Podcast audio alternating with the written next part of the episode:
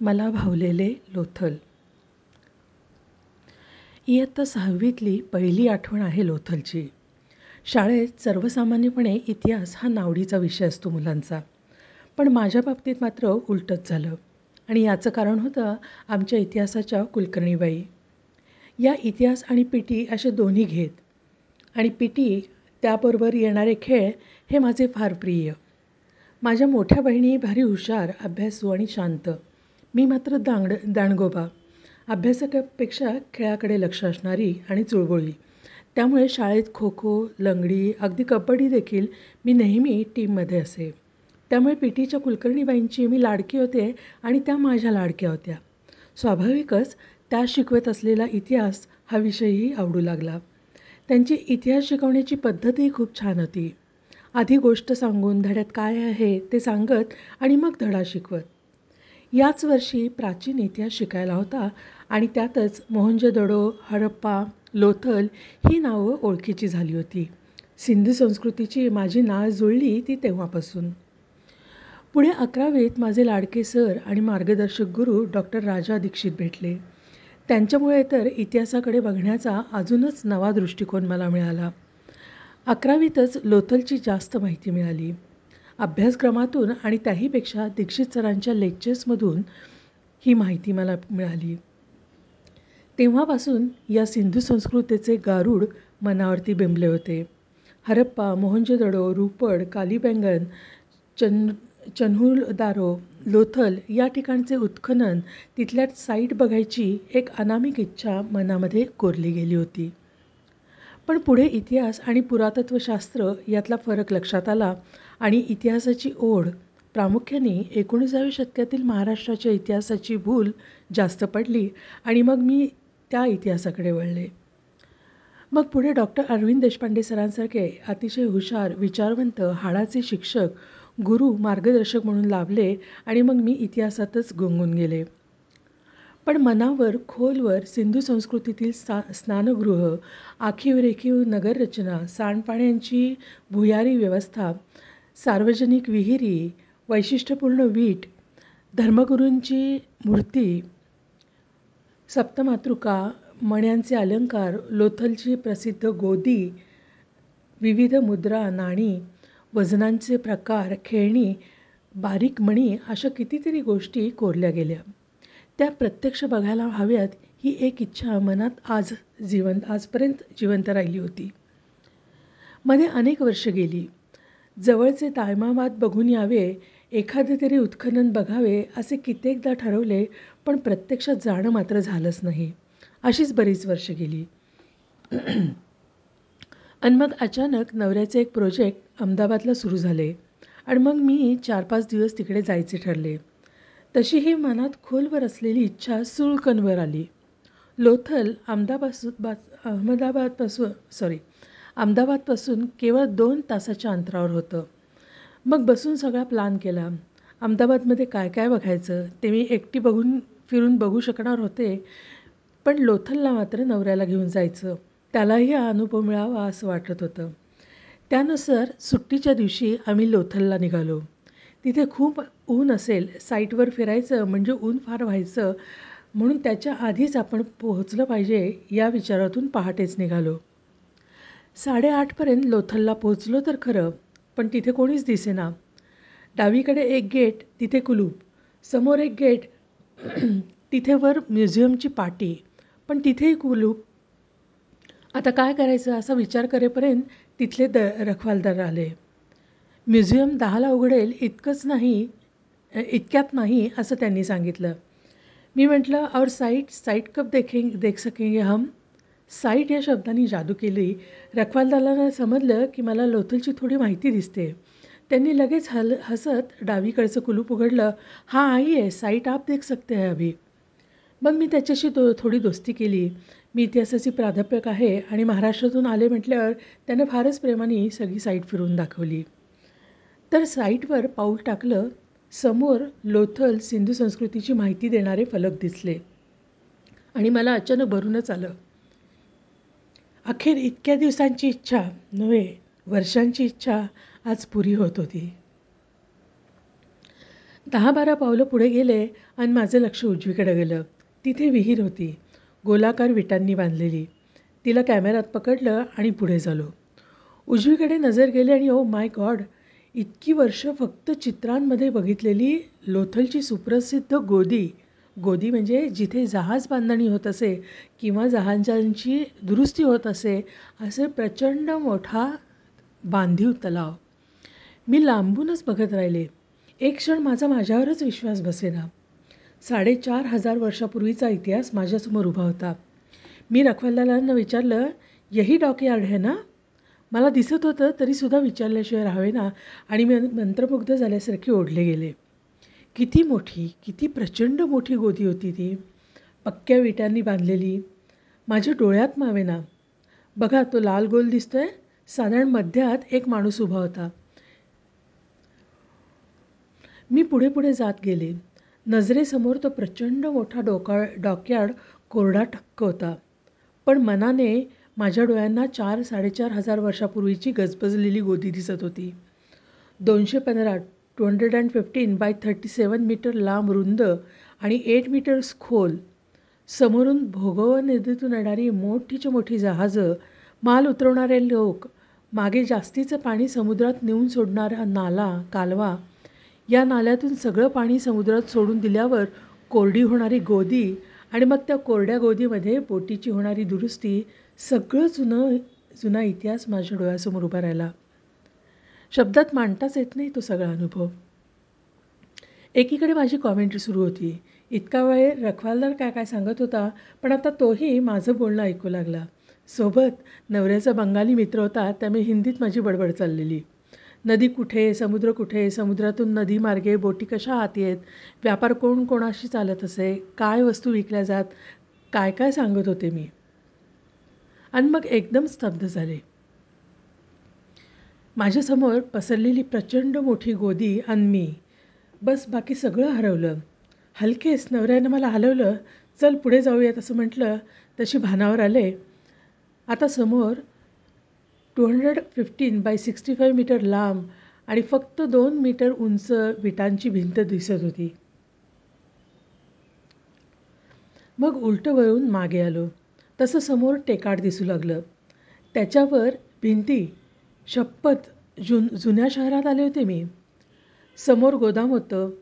गोदाम म्हणजे धान्य साठवायचे मोठी जागा.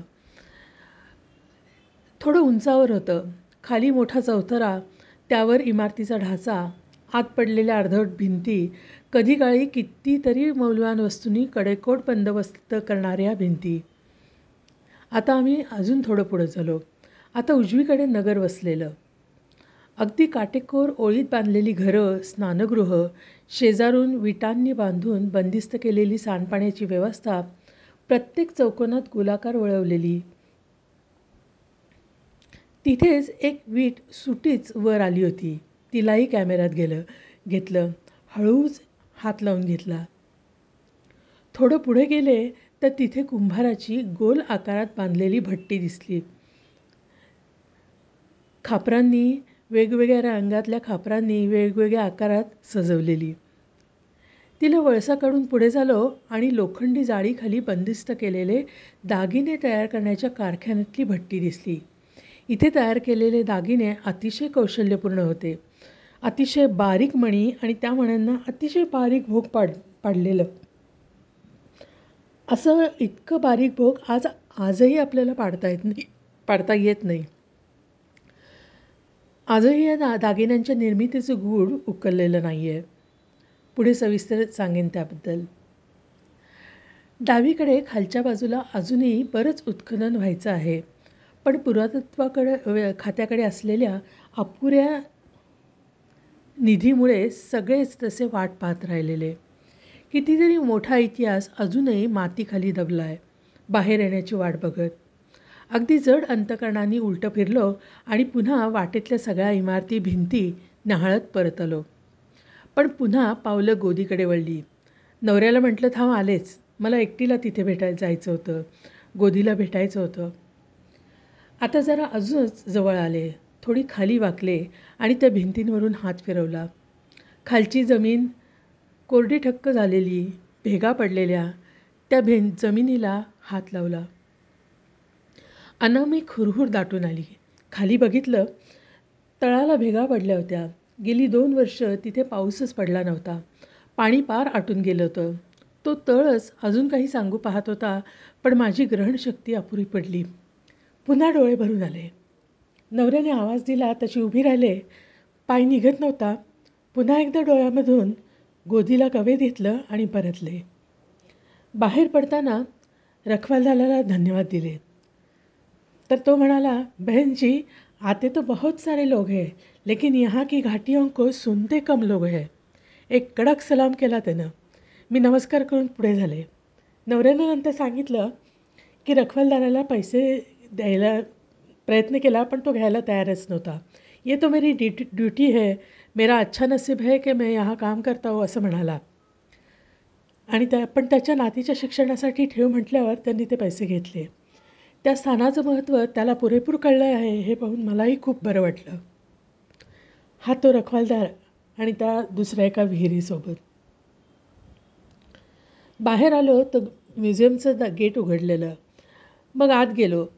पण तिकीट देणारी व्यक्ती अजून यायची होती. मग तिथेच बाहेर बसायची छान सोय होती. छान बाग होती. तिथे बसलो. मग तिथे झाडावरचे परीक्षे पक्षी निरखण्यात आणि त्यांचे फोटो काढण्यात मी पुन्हा आजच्या काळामध्ये आले. थोड्या वेळात म्युझियम उघडलं आणि आम्ही आतला खजिना बघायला गेलो.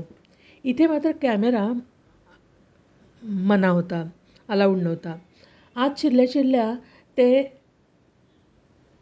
स्टिएटाईटचे प्रसिद्ध मणी दिसले. दिसले म्हणण्यापेक्षा भल्या मोठ्या भिंगामधून बघावे लागले. हो अतिशय बारीक म्हणजे मोहरीचा दाणा असतो त्याच्याहून लहान असे हे पांढरे मो मणी. त्यानं बारीक फोट भोग पाडलेले. भिंगातून बघताना त्याचा सुबकपणा अजून जाणवला. पुढे गोमेदच्या मण्यांचे दागिने होते. गोमेद हा अतिशय कणखर आणि लाल रंगाचा दगड. त्याच्यापासून लांबट चपटे मणी बनवण्याचा कारखाना साईटवर बघितला होता. हा दगड भाजला की त्याचा रंग गडद लाल होतो. त्यावर नंतर कोरून त्यावर काही रासायनिक प्रक्रिया करत आणि हा कोरलेला भाग पांढरा बनत असे. हे काम त्या दागिन्यांच्या कारखान्याच्या भट्टीत होत असे. पुढे अनेक भांडी मोठमोठ्या सुरया हत्यारं साधनं होती. मध्यामध्ये लोथलचा नकाशा होता. उजवीकडे एक आर्टिफिशियल बरियल मृतांना पुरण्याची जागा तयार केली होती. लोथलमध्ये सापडलेले दोन मूळ सांगाडे काचेच्या बेटीमध्ये बंदिस्त करून ठेवलेले. माझे मन पुन्हा भरून आलं. हे आपले पहिले वंशज असतील का? कशाप्रकारे आयुष्य त्यांनी अनुभवलं असेल? साडेचार हजार वर्षाची पोकळी अशी सटकन संपली आणि माझी नाळ त्यांच्याशी जुळली. नकळत मनामध्ये कृतज्ञता भरून आली. या लोकांनी सुरू केलेली समृद्ध केलेली संस्कृती मला आजपर्यंत घेऊन आलेली होती. पुढे गेले तर व्यापारासाठी उपयुक्त अशी वजनं आणि तराजू समोरच्या काचेच्या मागे दिसली. वजन करता यावं वस्तूची किंमत निश्चित करता यावी यासाठी ही वजनं. तुमच्या डोळ्यासमोर किलो पाचशे ग्रॅम अडीचशे ग्रॅम अशी वजनं आली असतील ना? पण छे छे ही वजनं अतिशय छोटी होती. सगळ्यात मोठं वजन आपल्या सापशिडीतल्या चौकोनातला जो फाशा असतो ना तितकं मोठं होतं. आणि सगळ्यात छोटं वजन तर मुंगीच्या दाण्या मुगाच्या दाण्या इतकं छोटं होतं. आश्चर्य वाटलं ना? इतक्या लहान वजनाची वस्तू इथे विकली जायची? हो. सुरुवातीला जे आपण मणी बघितले ना भिंगातून त्यांचा व्यापार होत असे.